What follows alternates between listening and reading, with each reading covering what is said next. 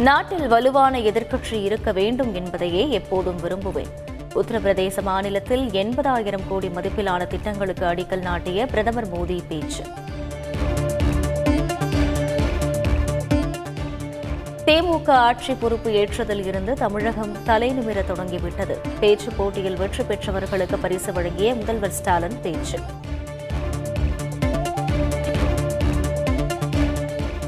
தமிழகத்தில் சட்டம் ஒழுங்கு சீர்கெட்டுவிட்டது. எதிர்க்கட்சித் தலைவர் எடப்பாடி பழனிசாமி குற்றச்சாட்டு. தனது பிறந்த நாளை முன்னிட்டு இரண்டு பேருக்கு ஆடு வழங்கினார் பாஜக மாநில தலைவர் அண்ணாமலை. தமிழகத்தில் சட்டம் ஒழுங்கு சீர்கெட்டிருப்பதாக குற்றச்சாட்டு. பாஜக குறித்து பொன்னையன் பேசிய கருத்தை அவரது சொந்த கருத்தாக எடுத்துக் கொள்ள வேண்டும். ஓபிஎஸ் இபிஎஸ் கூட்டாக பேட்டி. சென்னை உயர்நீதிமன்றத்திற்கு இரண்டு கூடுதல் நீதிபதிகள் நியமனம் செய்து குடியரசுத் தலைவர் ராம்நாத் கோவிந்த் உத்தரவு. தமிழகத்தில் இருந்து மாநிலங்களவை உறுப்பினர்கள் ஆறு பேர் போட்டியின்றி தேர்வு. தேர்தல் அதிகாரி ஸ்ரீனிவாசன் அதிகாரப்பூர்வ அறிவிப்பு. தமிழகத்தில் அதிகரித்து வரும் கொரோனா பாதிப்பை கட்டுப்படுத்த வேண்டும். சிறப்பு கவனம் செலுத்துமாறு மத்திய சுகாதாரத்துறை செயலாளர் அறிவுறுத்தல். பள்ளிகள் திறக்கப்படும் போது மாணவர்கள் தொடர்ந்து முகக்கவசம் அணிய வேண்டும். அமைச்சர் மா. சுப்பிரமணியன் வலியுறுத்தல். தமிழ்நாடு திறந்தநிலை பல்கலைக்கழகத்திற்கு நிர்வாகக் குழு நியமனம். துணைவேந்தரை தேடும் குழு அமைத்து தமிழக அரசு உத்தரவு.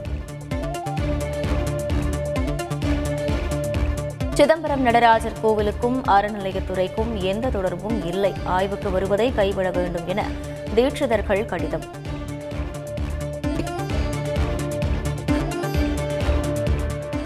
தேமுக மூத்த முன்னோடிகளுக்காக தமது சட்டமன்ற அலுவலகம் திறந்தே இருக்கும். சேப்பாக்கம் திருவல்லிக்கேணி எம்எல்ஏ உதயநிதி ஸ்டாலின் உறுதி. மூத்த பத்திரிகையாளர் தினத்தந்தி சண்முகநாதனுக்கு கலைஞர் எழுதுகோல் விருது. சென்னை தலைமைச் செயலகத்தில் வழங்கினார் முதல்வர் ஸ்டாலின்.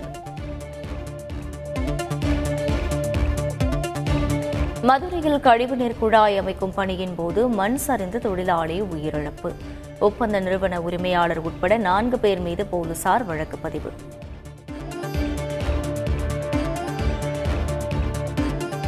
மண் சரிந்து உயிரிழந்த தொழிலாளியின் குடும்பத்தினருக்கு பத்து லட்சம் ரூபாய் நிவாரணம் முதல்வர் ஸ்டாலின் அறிவிப்பு.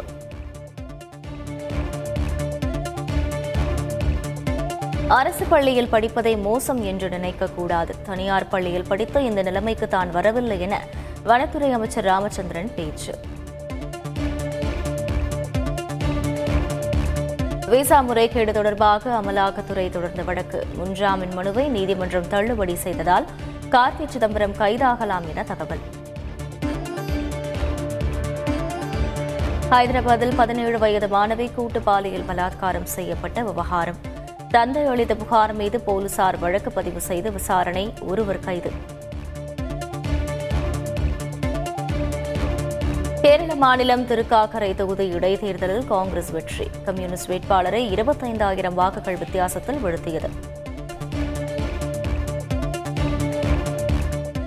ரசிகர்களின் குதூகலம் சம்பளத்தை விட பெரியது. ரசிகர்களுடன் தான் நடித்த விக்ரம் படம் பார்த்த நடிகர் கமல் நிகழ்ச்சி. ஜூன் ஒன்பதில் நடக்கிறது இந்தியா தென்னாப்பிரிக்கா இடையிலான முதலாவது இருபது ஓவர் கிரிக்கெட் போட்டி. டெல்லி வந்தடைந்த தென்னாப்பிரிக்கா அணி தீவிர பயிற்சி. பிரெஞ்ச் ஓபன் டென்னிஸ் போட்டியில் பதினான்காவது முறையாக இறுதிப் போட்டிக்குள் நுழைந்தார் ரஃபேல் நடால். மூன்று மணி நேரத்திற்கும் மேலாக நடந்த அனல் பறந்த ஆட்டம் காயத்தால் விலகினார் அலெக்சாண்டர் ஸ்வெரவ்.